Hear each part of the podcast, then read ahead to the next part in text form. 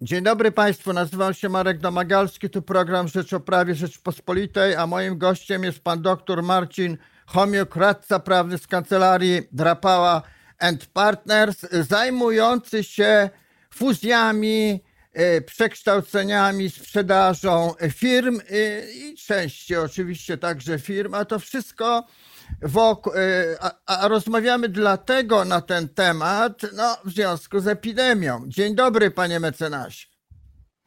Dzień dobry panie redaktorze, dzień dobry drodzy słuchacze. Nie mamy, panie mecenasie, chyba jeszcze twardych e, liczb, e, bo to za wcześnie, ale e, dla prawników i biznesmenów jest oczywiste, że trudniejsze czasy, a z całą pewnością mamy je teraz, powodują e, wzrost liczby fuzji i przejęć w firmach. A to dlatego, że jednym e, e, prowadzi się biznes trudniej, a innym, a inni z kolei mają pieniądze, które chcą ulokować. No więc e, jawi się nam e, Eldorado, może za mocno powiedzieć, ale duży rynek e, dla tego, dla tego biznesu. Jaka jest, panie mecenasie, na początku ogólnie, proszę powiedzieć, rola wprawników na tym rynku? E, panie redaktorze, ma pan rację. W e, pierwszym okresie epidemii było wstrzymanie oddechu, także z transakcjami. E, ponieważ e, trzeba było się przyzwyczaić do nowej sytuacji, ale w końcówce 2020 roku już ta liczba transakcji zaczęła rosnąć. Wpływa na to wiele czynników. Ja nie jestem ekonomistą, nie będę się kusił analizę, ale chociażby cały czas duża ilość pieniądza na rynku i próba ucieczki przed e, inflacją, która przynajmniej w Polsce będzie miała prawdopodobnie miejsce, czy też już ją widać. Jaka jest rola E, prawnika. Rola prawnika jest z jednej strony po stronie sprzedającego, żeby go dobrze do tej sprzedaży przygotować, tak żeby z tej transakcji wyszedł jak najlepiej cenowo. Jeżeli prawnik doradza kupującemu, to przede wszystkim jego rola polega na tym, żeby kupujący nie kupował kota w worku, tylko przed kupnem, żeby dobrze zorientował się co kupuje, jakie ryzyka go czekają, jak przed tymi ryzykami może się zabezpieczyć. To rozłóżmy, panie mecenasie, e, te ogólne uwagi na, e, jak to się mówi, części pierwsze. Zaczął pan od sprzedającego i chyba słusznie, bo pierwsza myśl o transakcji no, jawi się w głowie sprzedającego, żeby żeby coś było na rynku do sprzedania, musi się na to zdecydować, musi e, zaświecić taka myśl u sprzedającego. E, na co on ma uważać, a inaczej mówiąc, e, w czym mają mu pomóc prawnicy? Już do tego przechodzę, ale zwrócę uwagę, że bywa tak, że to potencjalny kupujący szuka tak zwanego targetu i to on zwraca się do, do, potencjalnego sprzedającego, który jeszcze nie wie, że chce sprzedać, żeby go do tego zachęcić. Ale wracając do sprzedającego, jeżeli to on wpada na pomysł, e, czy też e, pewne okoliczności zewnętrzne e, naprowadzają go na tą myśl, że warto sprzedać teraz. Albo zmuszają on, wręcz, albo zmuszają. Albo zmuszają. Tak też może być. E, co, co on powinien zrobić od strony prawnej? Przede wszystkim powinien zaudytować, czy też inaczej zrobić badanie prawne e, swojej firmy, żeby wiedzieć, jakie ryzyka e, w niej się kryją, które przy zwykłej bieżącej działalności może nie były zidentyfikowane. Po co to robić? No chodzi o to, żeby się zawczasu przygotować na to, co kupujący może wykryć, jeżeli on będzie robił badanie prawne. Wiele z takich ryzyk można zawczasu usunąć, nie dając pretekstu kupującemu do albo obniżania e, ceny, albo zwiększania zakresu odpowiedzialności, a zatem w pierwszej kolejności sprzedający powinien przypatrzyć się, co on dokładnie sprzedaje i co może jeszcze mówiąc kolokwialnie, upiększyć, zanim wyprowadzi firmę na rynek. No, obserwowałem działania e, znajomego, który e, miał na swojej działce, którą chciał sprzedać, jakąś hipotekę sprzed, e, sprzed e, ponad pół wieku, opiewającą na półtorej, półtora złotego i zajęło mu usuwanie tej hipoteki z półtora roku.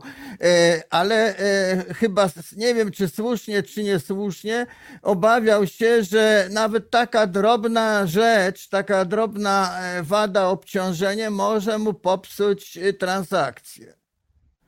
No, nie, nie zawsze to musi prowadzić do popsucia transakcji, w sensie, że do takiej transakcji nie dojdzie, bo zawsze tam, gdzie jest działalność gospodarcza, są e, ryzyka i to jest normalne. Natomiast e, wiele z ryzyk prawnych, czy dużą ich część, można zawczasu wyprostować, można usunąć, tak żeby gdy sprzedający i kupujący siadają do stołu i kupujący już zrobił badanie prawne, żeby on nie miał oręża negocjacyjnego którym się będzie mógł posłużyć, żeby poprawić swoją y, pozycję, co jest oczywiście normalne. Panie mecenasie, zostańmy jeszcze na chwilę przy sprzedającym. Sprzedający może sprzedać firmę, może sprzedać udziały w firmie, udziały większościowe, udziały mniejszościowe. Ciągle o tym słyszymy. E, od czego zależy e, albo jakie są różnice w tych transakcjach? Czy może ich nie ma? No, choć a, mnie akurat się nasuwa taka, że jeżeli sprzeda pół firmy, a tym bardziej mniejszą część, to nadal musi się tą firmą zajmować. Będzie miał wspólnika. Dobrze rozumuję? E, Bardzo dobrze.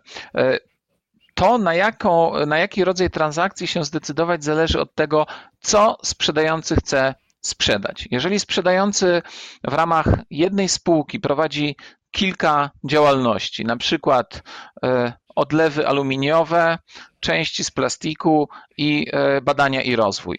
I nie pasuje mu do portfolio e, odlewy aluminiowe. Wszystko prowadzi w ramach jednej działalności. Wówczas może zdecydować się na sprzedaż zorganizowanej części przedsiębiorstwa, albo może tą część działalności wyodrębnić w drodze podziału do odrębnej spółki i wtedy tą odrębną spółkę sprzedać.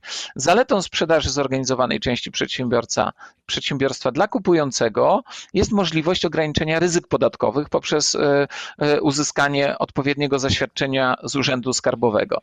Z drugiej jednak strony, przy sprzedaży zorganizowanej części przedsiębiorstwa, e, trzeba uzyskać zgody kontrahentów na przejście umów na, na nabywcę. E, Jeżeli sprzedający sprzedaje całą firmę, no wówczas najprościej jest e, sprzedać, zakładając, że prowadzi ją w, e, jako spółka z ograniczoną odpowiedzialnością albo spółka akcyjna, sprzedać udziały albo akcje. Tutaj zwracam uwagę, że w przypadku akcji, jeżeli to są spółki nienotowane na giełdzie, od 1 marca mamy zupełnie nowy reżim sprzedaży e, akcji. Akcje są zdematerializowane, same dokumenty akcji utraciły ważność i do sprzedaży konieczny jest wpis do rejestru akcjonariuszy. I teraz, co jeżeli chcę sprzedać część działalności? No, taka sytuacja może mieć wówczas miejsce, jeżeli uważa, że prowadzona przez niego działalność ma jeszcze duży potencjał wzrostowy.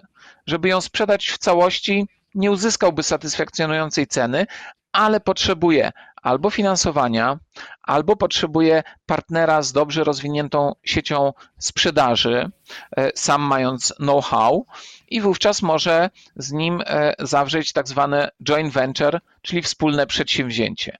Oczywiście oznacza to, że będzie musiał nadal pracować i prowadzić ten biznes, ale po to, żeby go rozwinąć i sprzedać go później za dużo lepszą e, cenę. Jakie jest wyzwanie przed nim?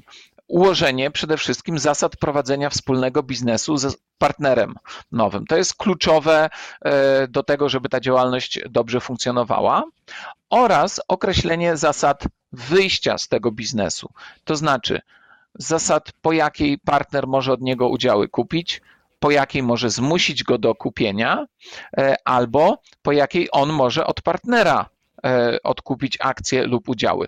Tutaj jest e, wiele wariantów, e, zależy to przede wszystkim od e, oczekiwań biznesowych stron.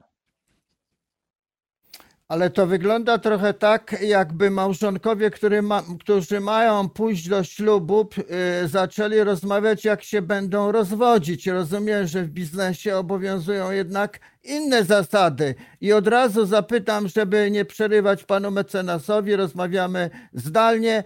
E, e, co, co w tych przedsięwzięciach prawnik wnosi dla e, kupującego biznes? E, mówimy o wspólnych przedsięwzięciach, tak? E, Najpierw o wspólnych, małże- a później e, O, o kupnie całości. O, dobrze. E, nawiązując do Pana porównania, no małżeństwo jednak e, jest nastawione e, na, na to, że nie Miłość. zakończy się. na miłość. Tak jest. Natomiast e, tutaj ten związek jest e, czysto biznesowy i w zasadzie każda ze stron nastawia się na wyjście z tego e, biznesu. W związku z czym określenie precyzyjne, jak to wyjście może nastąpić, oszczędzi bardzo wielu kłopotów, sporów, a jednocześnie kosztów. Więc to jest właśnie wyzwanie również dla prawników, aby te dokumenty regulujące wyjście z biznesu, sprzedaż późniejszą udziałów, zmuszenie do sprzedaży, prawo pierwszeństwa uregulować w sposób precyzyjny i nie wymagający późniejszej już ingerencji obu stron. W zasadzie powinno być to zero-jedynkowo, tak żeby każda strona wiedziała, jaki może ruch e, wykonać i kiedy, i jakie będą jego skutki. E, Jak jest e, rola prawnika po stronie kupującego? Zaczynając od początku transakcji, przede wszystkim będzie to przeprowadzenie badania prawnego podmiotu, który ma być kupowany. Jest to kluczowe. Tutaj te badania prawne zmieniły się na przestrzeni ostatnich lat e, bardzo istotnie. Jeszcze przed kilkunastoma laty e, wynik takiego badania to była książka opisująca działalność przedsiębiorstwa. W tej chwili jest to zwięzła tabelka, gdzie od prawnika oczekuje się e, określenia prawdopodobieństwa zajścia ryzyka, istotności tego ryzyka dla e, biznesu.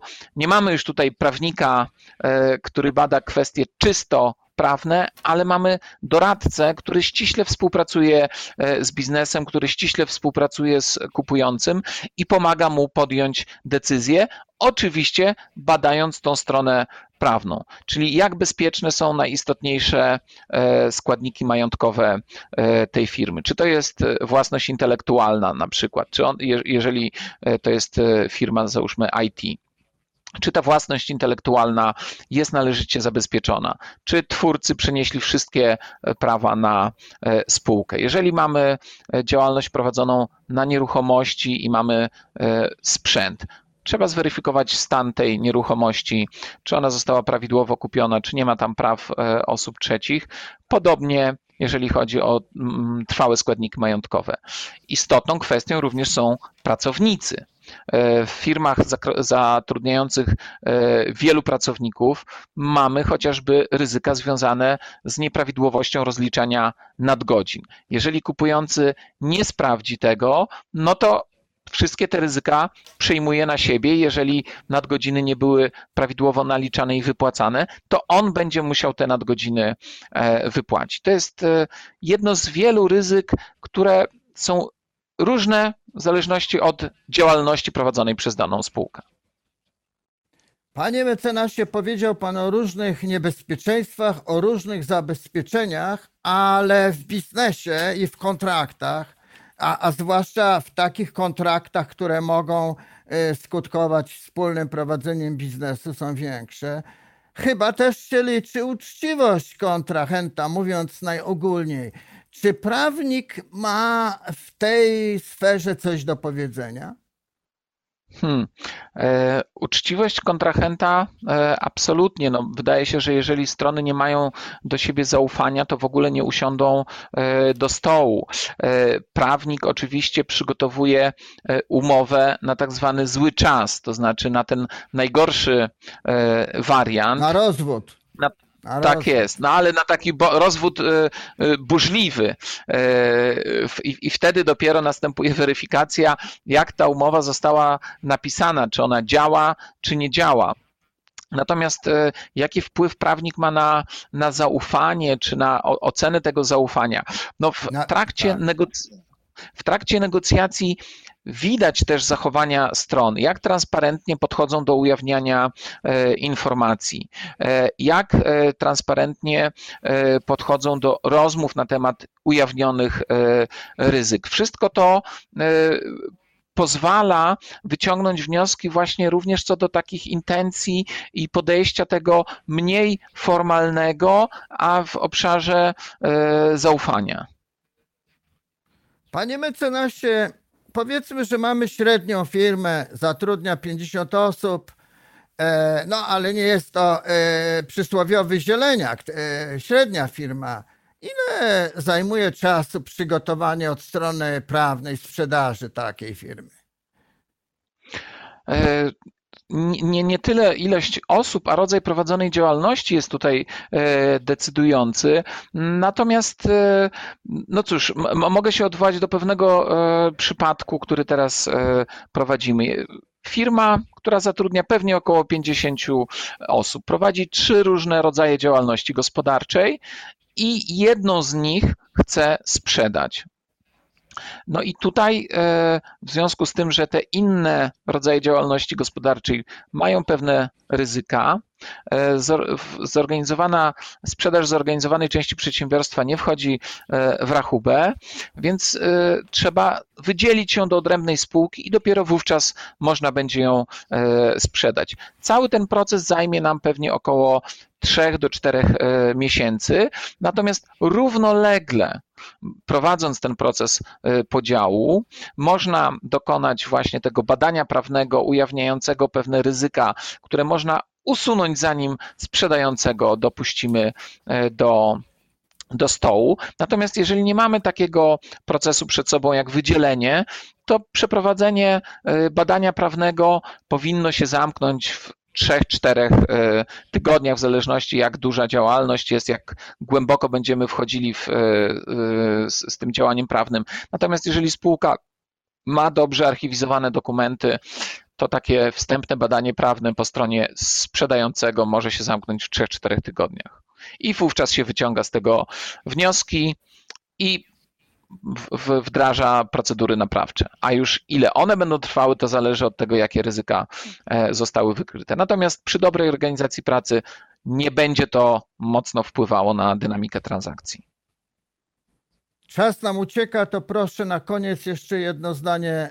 E, choć to pytanie chyba trochę retoryczne zadam.